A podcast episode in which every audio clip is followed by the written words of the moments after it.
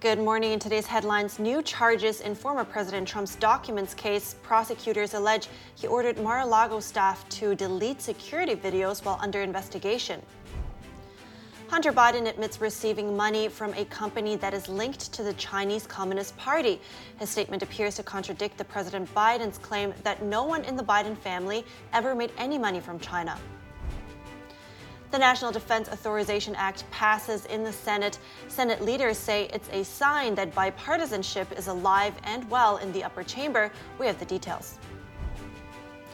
China is likely supporting Russia's war in Ukraine with military technology. A U.S. government report casts a spotlight on the new finding. And Meta has released documents showing collusion between Facebook and the White House in censorship efforts against Americans. We have the details.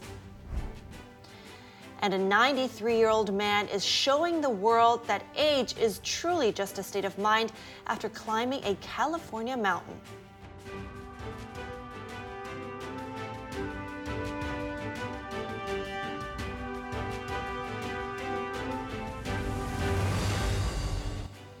Good morning, everyone. Today is finally Friday, July 28th, and we want to get right to it.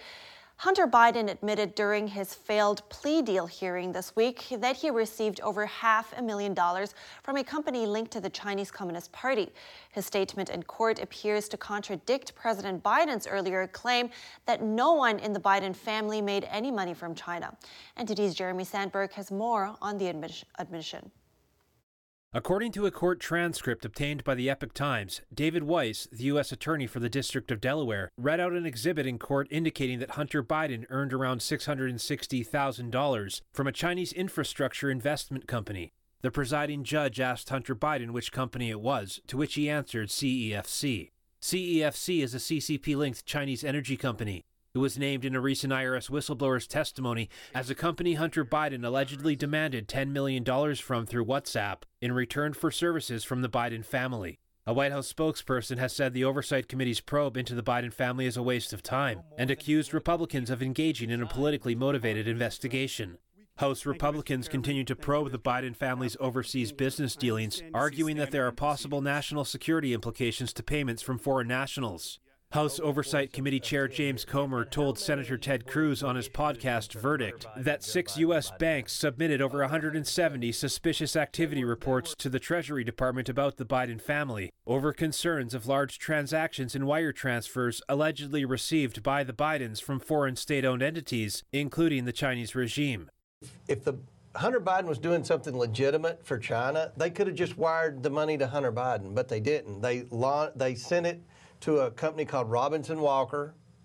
Then they wired it to a company called Owasco. Then they wired it to com- another company called Bohe something or another. And then they start. And do these companies do anything with it? Nothing. Or they're just it's, it's, just, it's just like a bucket to pour yes, the water yes. in, then you pour it in another That's place exactly and pour what it somewhere is. else. That's exactly what it is. And it was organized. This is like organized crime.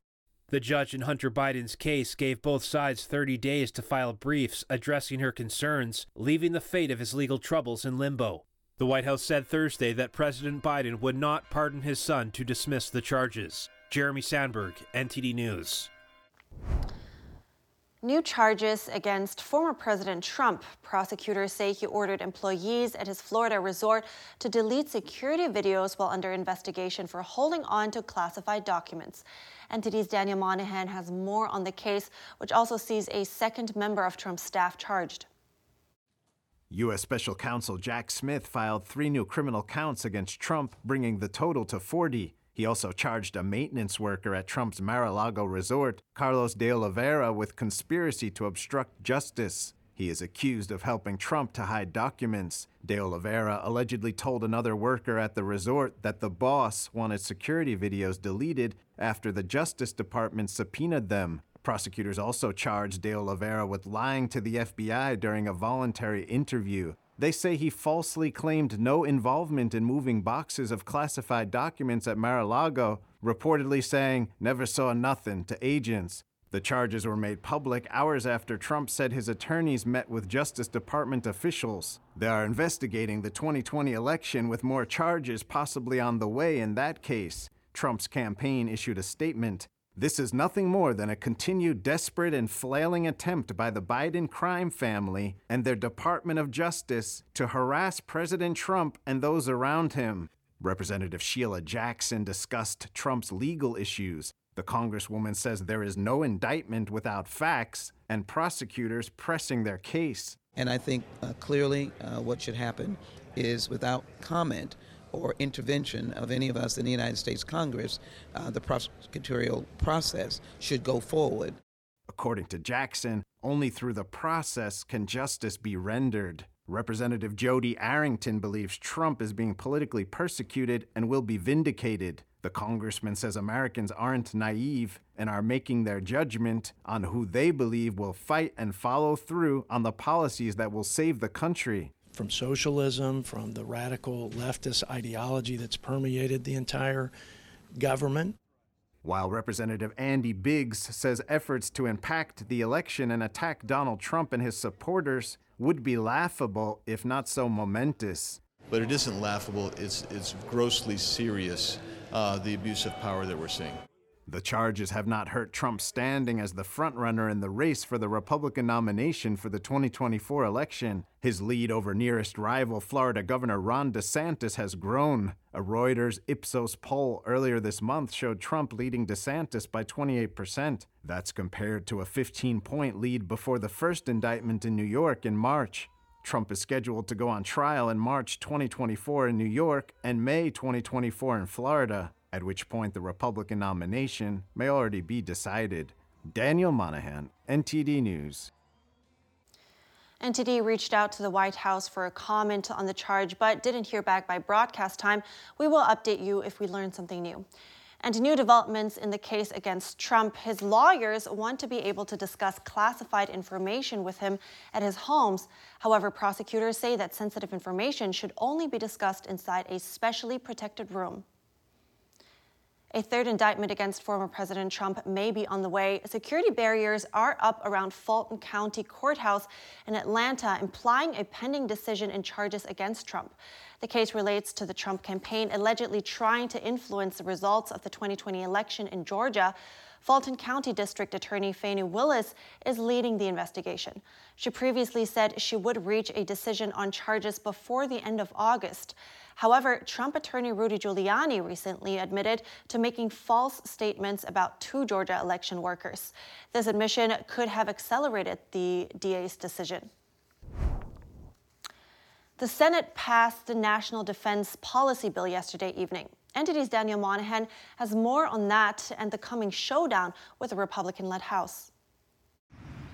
The bill, as amended, is passed. Senators voted to pass the bill 86 to 11, authorizing a top line budget figure of nearly $890 billion for fiscal year 2024. That's the total that was included in the debt ceiling deal worked out between the Biden administration and House Republicans. Senate Majority Leader Chuck Schumer lauded the cooperation between lawmakers in what he called a fractured Congress. The NDAA and the bipartisan process we went through to get here should be a glimmer of hope for the American people, a sign that bipartisanship is alive and well in the Senate. Senate Minority Leader Mitch McConnell concurred with Schumer. Everybody on this side of the aisle feels exactly the same way. The House passed its own version of the bill known as the National Defense Authorization Act, or NDAA, earlier this month. Now, Senate leaders can begin negotiations to find a compromise version that can pass both chambers which would then be sent to the White House for President Joe Biden to sign or veto. But a floor fight may be looming over House amendments on abortion access and cross sex procedures. Daniel Monahan, NTD News. The Senate is in a stalemate over promotions for hundreds of top U.S. military officials. At the center of the standoff is Alabama Senator Tommy Tuberville. The Republican is getting criticized by members of both parties, but he says he's not backing down. Tuberville is against the Pentagon's policy of reimbursing military service members and their families for travel to obtain abortions. The senator argues the policy violates the Hyde Act, which bans federal funding for abortions. Congress is approaching its August recess, and there is a chance lawmakers will be out of Washington before resolving the issue. At a Senate vote yesterday, Senate, Senator Dianne Feinstein looked confused and needed prompting to vote several times from an aide. The 90 year old senator didn't answer when it was her turn to vote for the defense bill. She then began reading a prepared statement instead. Finally, an aide whispered something to her and she voted. Her spokesperson said she was preoccupied and didn't realize a vote was called. Feinstein is the oldest member in the Senate. Fellow senators have questioned her health since she had a bout of shingles last spring. Also, this week, Senator Mitch McConnell froze at the podium for nearly 20 seconds. These incidents have put a sharp focus on older Senate members' ability to effectively, effectively serve. Feinstein will not be seeking re election in 2024. And coming up, lawmakers investigating what went wrong during the Afghanistan withdrawal. Military officials testified before a House committee. And a congressional hearing on the science and impact of COVID 19 vaccine mandates. We talked to witnesses about their experiences.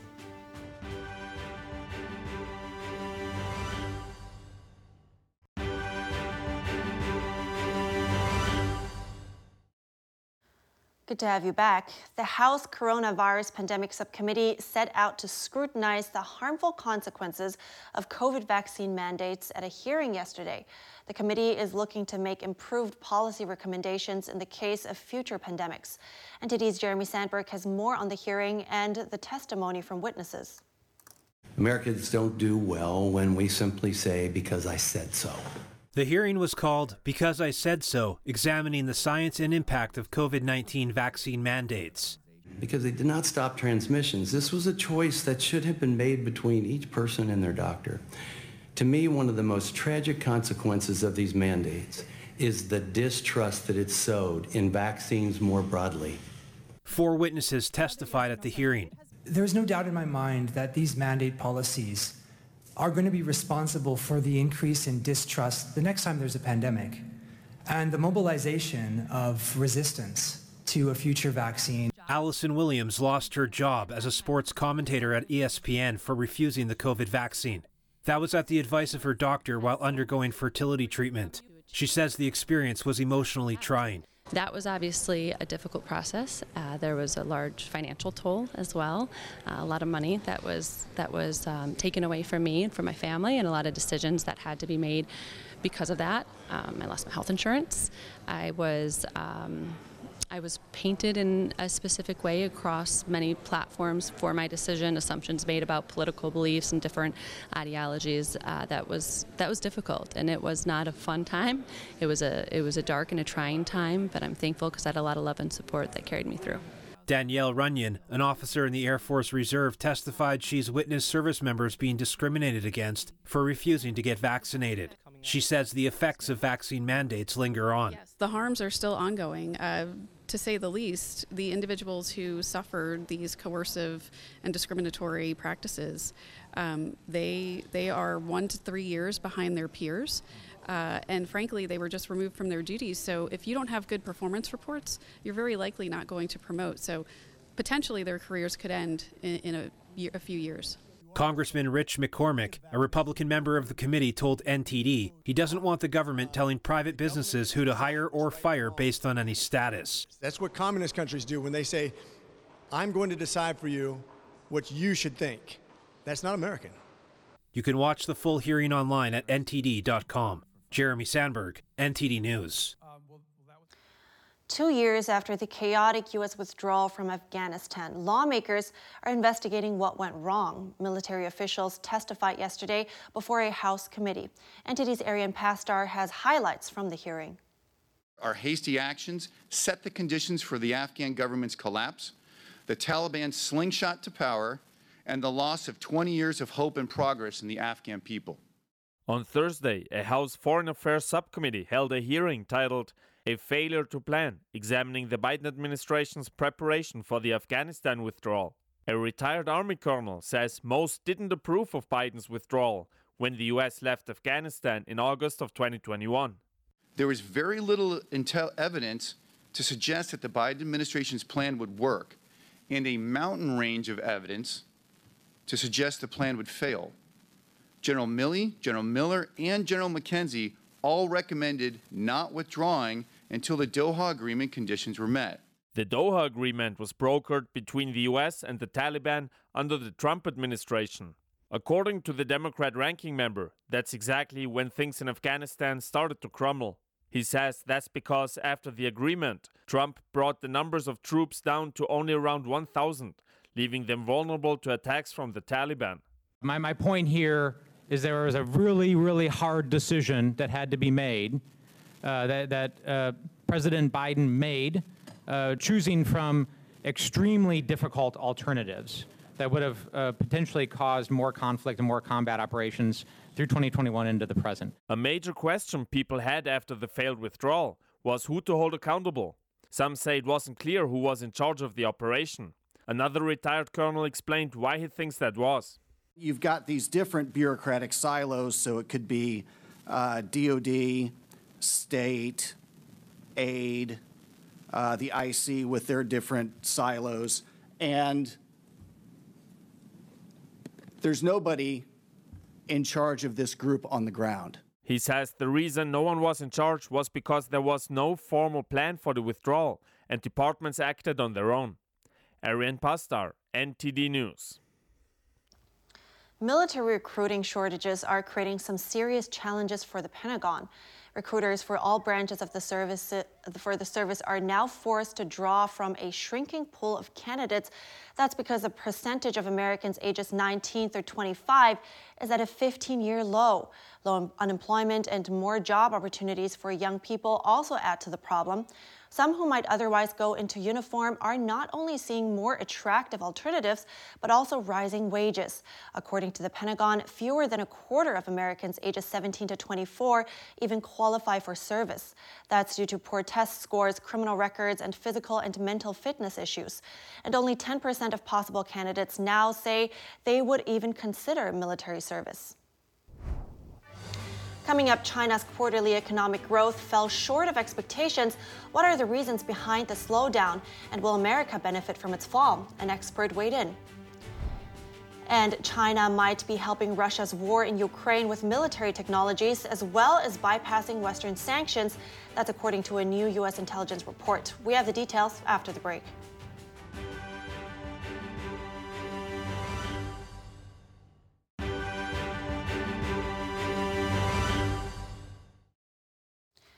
Welcome back. What's the extent of the Chinese Communist Party's role in fentanyl trafficking? The Drug Enforcement Administration yesterday laid out how the CCP uses false packaging to ship fentanyl chemicals to two major cartels. NTD's Melina Wisecup has the details. Bipartisan collaboration between Republicans and Democrats is a rare sight here on Capitol Hill, but it does happen in specific areas like how to address the fentanyl crisis, which right now is the leading cause of death for Americans ages 18 to 45 attacking the source of this, which is the Chinese chemical companies in China, but as well, we must deal with the hugeness of cartels and the persistence of cartels. Three cases in which we charged four Chinese chemical companies, eight Chinese nationals, and we charged them for knowingly providing customers in the United States and Mexico with precursor chemicals and the scientific know how to make fentanyl. The administrator of the Drug Enforcement Administration testified that the Chinese Communist Party is engaging in deceitful measures, like false packaging to mail fentanyl precursors to Mexico, fueling two vast cartels, the Sinaloa cartel and the Jalisco cartel, which control the majority of the fentanyl global supply chain. Uh, you know, border barriers, technology along the border, you have to stop uh, their financial incentives. This crisis costing more than 100,000 lives per year on average. That's roughly 300 deaths every day. But if we're losing wartime numbers, being killed by the cartels and the CCP, I ask you, what is the definition of war? This deadly substance sourced in China goes to Mexico and then here to the U.S., where oftentimes social media platforms are the last step. Reporting from Capitol Hill, Melina Wisecup, NTD News. China's economic growth seems to be losing steam. The country's economy expanded 6.3% year on year in the second quarter. That figure came in short of market projections of more than 7%. Meanwhile, China's exports slumped more than 8% in June, with the youth jobless rate mounting to a record high of 21%. Losing consumer confidence and a downturn in the real estate sector are the main drivers. On top of these are Beijing's tighter political controls on business ex- export bans from the West and fears of a possible invasion of Taiwan. The headwinds are pushing a global supply chain shift from the world factory. But at the same time, China's recovery remains key to countries across the ocean. China is currently the third largest export market for the U.S. after Canada and Mexico. The country is even more crucial to states along the West Coast as it buys 24% of the products from Oregon and Washington. Joining me now is Antonio Graceffo, an economist and China analyst, to shed some light on the situation. Good morning, Antonio. First, I want to know more about what's happening with the property market in China. It's been referred to as a ticking time bomb. So now, can you please explain what that means exactly and how serious of a problem that is? Yes, good morning. Yeah, uh, China's uh, property bubble has been considered a bubble, a ticking time bomb for quite some time. And one of the reasons it's very, very heavily indebted. The Chinese real estate sector represents one of the largest debts that exists on the planet. Uh, in China, the property sector accounts for about 20% of the uh, GDP directly, but up to 40% of the GDP indirectly when we take uh, allied uh, industries, related industries, dependent industries. So the idea has been that when this debt bubble, you know, grows to a sufficient size, if it were to pop, that this could really take down the whole Chinese economy. Oh wow! So um, Morgan Chase's estimate is that it's reached 282% of the country's annual output. Um, the, the, debt, the hidden debt, for example, um, an estimate of the hidden debt. So some are worried that China may not be able to pay it back. Now, how do you think, how likely is that? Um, I, I think it's quite likely that China cannot pay it back. Also, the 282% figure does not include the uh, provincial debt. So the provinces hold a lot of debt through these um, variable investment vehicles. Uh, I'm sorry, through um, uh, local government funding vehicles. That that is estimated to run almost up to a trillion dollars. So there is other debt that um, that is not counted in that figure. So the debt problem is much greater than what it appears. Uh, it is extremely unlikely that China can repay this debt. Uh, does that necessarily mean the whole thing will come crashing down? Not necessarily, but it is unlikely to get solved. Hmm, interesting. Now, experts in the West, of course, are looking very closely at China's economy. So, just how closely are our economies tied together, and how would we be affected here in the U.S. if anything should happen in China? Well, the two economies are extremely closely connected. Uh, China is one of our largest trading partners. Um, I know that the uh, I've written quite a lot about the um, the trade deficit that we have with China, and, and that is a talking point for a lot of uh, conservatives and politicians. However, uh, we also export quite a lot to China. It's one of our largest uh, export markets. And if that market dries up, that will take away a lot of jobs in the United States. Hmm. So, bottom line here, in your eyes, how is it looking right now? What will happen? Well, the Chinese economy is slowing. It's getting much worse. This year, uh, uh, yeah, everything is trending downward. We have uh, manufacturing output is down, uh, factory uh, activity is down, youth employment is up, uh, youth unemployment is up. So we have a lot of economic problems in China. We have a general slowdown in the world. So I will see that I, I, would assume that our um, exports to China will be decreasing. Plus, we have the trade war going on. We have the restrictions against um, Chinese trade, Chinese imports, the chip ban, all these things will gradually reduce the total volume of trade between the United States and China. Hmm. Thank you so much for coming on and for your analysis today. Antonio Graceffo, I really appreciate it. Thank you for having me. Now, is Beijing supplying Russia's war in Ukraine? A U.S. intelligence report is unveiling new evidence and how China is helping the Kremlin evade Western sanctions. Let's zoom in. According to the latest report from the U.S. Office of the Director of National Intelligence, China is providing some dual use technology that Russia's military uses to continue the war in Ukraine. That's despite international sanctions and export controls. These technologies include navigation equipment, jamming technology, and fighter jet parts. As of March, over $12 million in drones and drone parts went from China to Russia. Citing customs data, the report finds the major players to be China's state owned defense companies and their sanctioned Russian counterparts. Meanwhile, the report says Kiev has also spotted more Chinese components and weapons used by Russia. Beijing has long denied supplying any military aid to Russia, but the two nations uphold a no limits partnership throughout the war.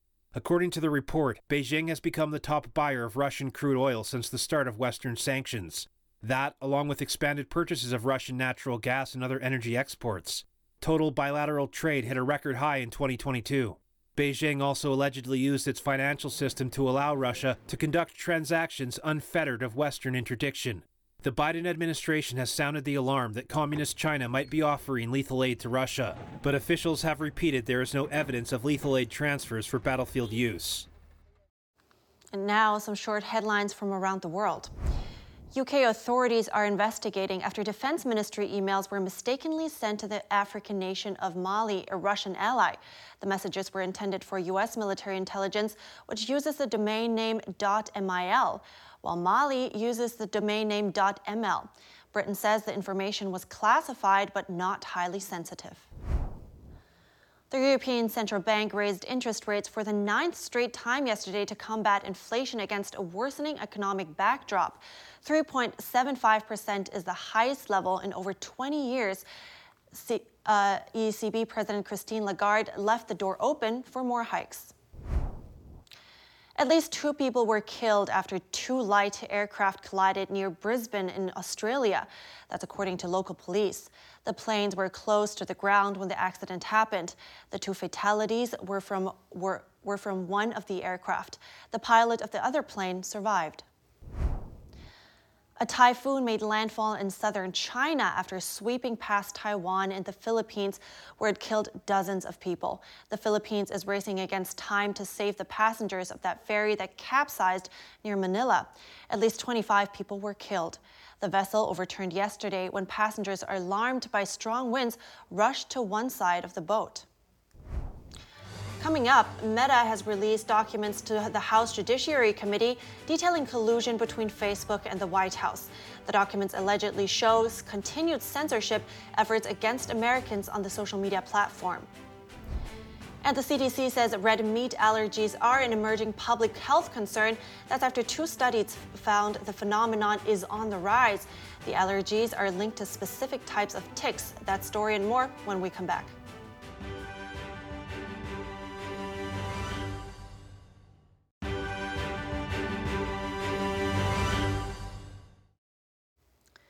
Welcome back. Meta has released documents detailing alleged collusion between Facebook and the White House to the House Judiciary Committee. The documents release led to the committee indefinitely suspending efforts to advance contempt of Congress proceedings against Meta CEO Mark Zuckerberg. NTD's Costa Menes tells us more. The documents were handed over to House Judiciary Committee Chairman Jim Jordan just hours before the panel was set to vote on the charges. The files dubbed the Facebook files showed efforts were made to censor Americans at the request of the Biden administration. The documents also implicate others, including the Office of the Surgeon General. The documents further show that Facebook came under intense pressure in the first half of 2021 to remove content deemed to be anti vaccine, thus preventing free and open discourse on issues of critical public importance. Another case shows that Facebook demoted the reach of a post by Tucker Carlson at the White House's request, despite the post not formally violating any rules. The documents also show Facebook scrambling to respond to mounting pressure from Mr. Biden and the White House in July 2021. That month, Biden accused Facebook of killing people by not censoring content the administration deemed to be misinformation.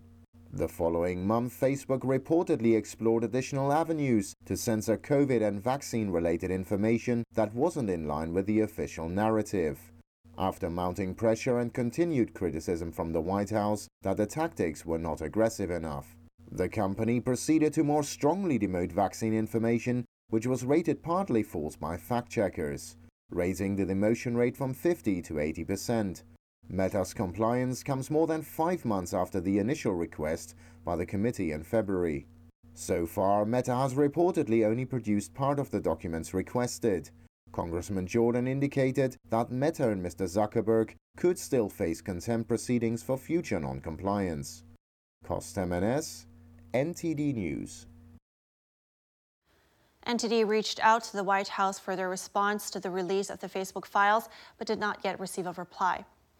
And in California, the impact of the Hollywood strikes has gotten so bad, now the governor is stepping in. His office says he has contacted all sides of the strike in an effort to keep the state's economy afloat.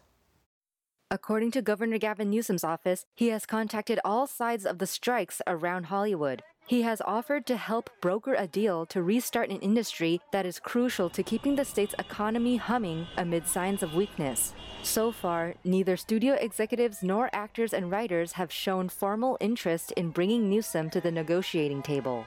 Anthony York, Newsom's senior advisor for communications, said it's clear that the sides are still far apart, but he is deeply concerned about the impact a prolonged strike can have on the regional and state economy. He further noted thousands of jobs depend directly or indirectly on Hollywood getting back to work, including crew, staff, and catering. The last time the writers went on strike more than a decade ago, the 100 day work stoppage cost the state's economy an estimated 2 billion. The economic hit could be even bigger this time around now that actors have joined the picket lines. Newsom's relationships with some of Hollywood's most powerful executives could potentially help him in any negotiations over the strikes as he continues to advocate for the causes of the workers. Newsom also has a connection to Hollywood through his wife, Jennifer Siebel Newsom, who used to be an actress and is now a documentary director. A General Motors executive has warned the Biden administration about the cost of its proposed emission rules changes. GM executive David Strickland said that the entire auto industry could face 100 to 300 billion dollars in penalties from 2027 to 2031. He said this would cost buyers as much as $4,300 per vehicle after the new rules start. GM and other major car makers want the EPA to soften emission requirements, calling them neither reasonable or achievable. However, the National Highway and Safety Administration said GM's estimation is pure speculation and inaccurate. And one agency official said the White House proposal would save consumers a combined $50 billion in fuel costs over a car's lifetime. According to studies by the CDC, allergies caused by red meat are on the rise and present an emerging public health concern. The agency says the allergy is caused by certain types of ticks in the North American continent. According to the CDC, the allergy is said to cause alpha gal syndrome, or AGS. It's a serious and potentially life threatening allergic reaction. Alpha gal is a type of sugar found in most mammals. The syndrome is said to be caused by the Lone Star tick, which can transfer alpha gal into an individual's body. The tick can be found across the southeastern and eastern U.S., as well as Mexico and parts of Canada. The insect gets its name from the single spot on its back. The CDC says over 100,000 cases have been officially identified between 2010 and 2022, but the actual number of AGS cases may be higher. Diabetes is taking a toll on America, impacting not only the nation's health, but also the economy, causing around $330 billion in medical costs and lost wages. Millions of Americans have diabetes, and many of them may not even know it. Congress recently held a hearing on diabetes, exploring how the disease can be defeated. NTD's Colin Fredrickson has more.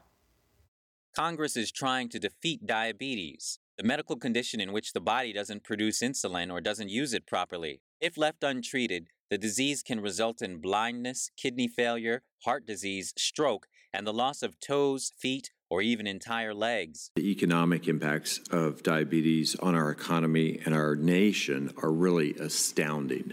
Um, more than 37 million Americans, about one in 10, have diabetes. Senator Martin Heinrich said this hurts the American economy by lowering employment rates and straining the healthcare system. He suggested diabetes wasn't much of a problem in the U.S. until the 1970s. What in the early 70s changed our food supply? It was calories, right? So when we started to value calories over quality nutrition, then we set this thing in motion. Representative Drew Ferguson, as well as many other lawmakers, pointed to the growth of less healthy foods in the 1970s. This growth of unhealthy foods has correlated with the growth of obesity in America. 85% of people who have diabetes um, are obese. Representative Gwen Moore said obesity is one of the leading causes of diabetes, along with unhealthy eating. Two very effective ways to cure and prevent diabetes are eating healthy and exercising. But this applies mainly to the most common type of diabetes, called type 2. For information on other types, as well as different treatments, experts suggest consulting with a medical professional. Colin Fredrickson, NTD News. Bronny James, the son of NBA legend LeBron James, has been released from the hospital. That's after he suffered a sudden cardiac arrest during basketball practice on Monday. A doctor at Cedars-Sinai Medical Center said they're hopeful for James's continued progress, adding that he arrived at the hospital fully conscious, neurologically intact, and stable. LeBron James tweeted about his son for the first time since the practice, practice incident yesterday. He thanked well wishers who've expressed support. LeBron James also wrote that the family is, quote, together, safe, and healthy, and we feel your love. 18 year old Bronny James is an incoming freshman for the University of Southern California men's basketball team. Coming up, we take a look at a former school principal who gave up her career to homeschool her three children and is not regretting a second of it.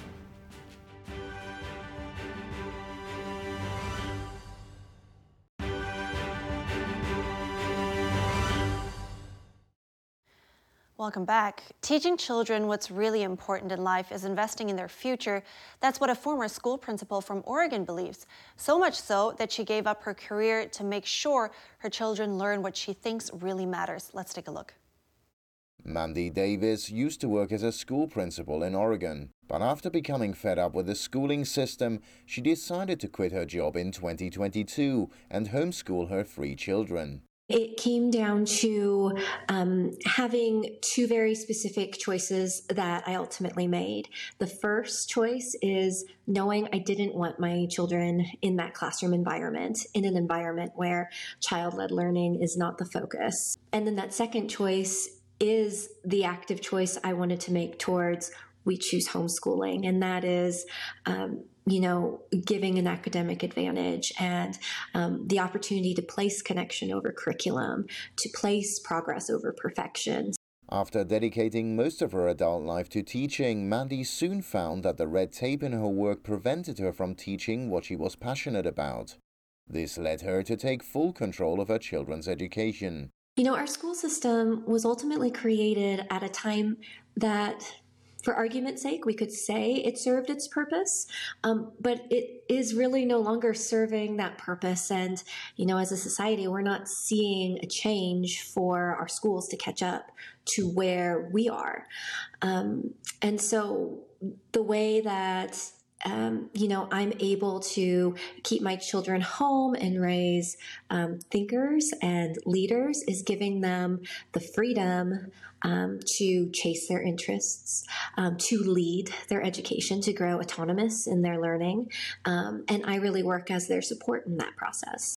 Mandy says the lack of teachers and child led learning, as well as outdated curriculum and political agendas, are weighing heavy on schools combined with a lack of autonomy of learning and a rise of problematic student behavior. Mandy feels what is important for children is to have a love for learning and to deeply engage in that love. Her children are homeschooled from anything between 90 minutes to 4 hours daily on the family's 10 acre homestead. The rest of the day is led by what Mandy calls home culture. She has removed timetables in favor of routines and more focus is placed on communal living and developing her children's unique strengths and interests.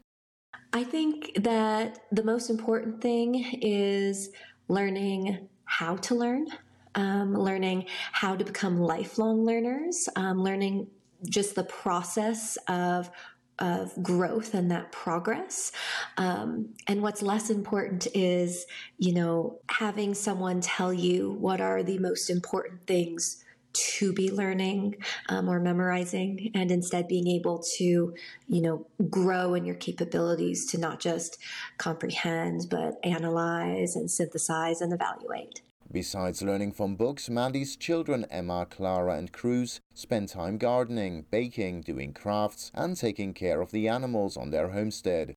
Mandy says that her Christian faith plays a big role in her approach. She feels a beautiful part of homeschooling is to practice and grow in faith together, building a deeper connection which also allows her children to grow in their own faith. Mandy has appeared as a guest on two podcasts to advocate for homeschooling. She will also be attending the sold out Wild and Free conference in Tennessee in the fall of 2023 as a speaker. Mandy says school choice is an important freedom and needs to become a regular and integral part of parenting. They say age is just a number, which is something 93 year old Everett Kalin proved yet again, climbing nearly 5,000 feet to the top of Yosemite Mountain's Half Dome. There is nothing like having family along for a special trip, so Kalin and his son and granddaughter tackled the challenge with him. The trio split up the trek into multiple days, putting it to rest in 13 hours overall. The retired professor trained for the feat Rocky Balboa style using stairs, specifically the stairs at the 17 story retirement home he lives in. But slaying challenges is nothing new for the spirited elderly adventurer. Just last year, he jumped out of an airplane for his birthday. Impressive and very exciting. And that's all for today's program. We'd love to hear from you at goodmorning at ntd.com. Shoot us an email if you'd like. Have a great weekend. Thanks for watching. I'm Evelyn Lee.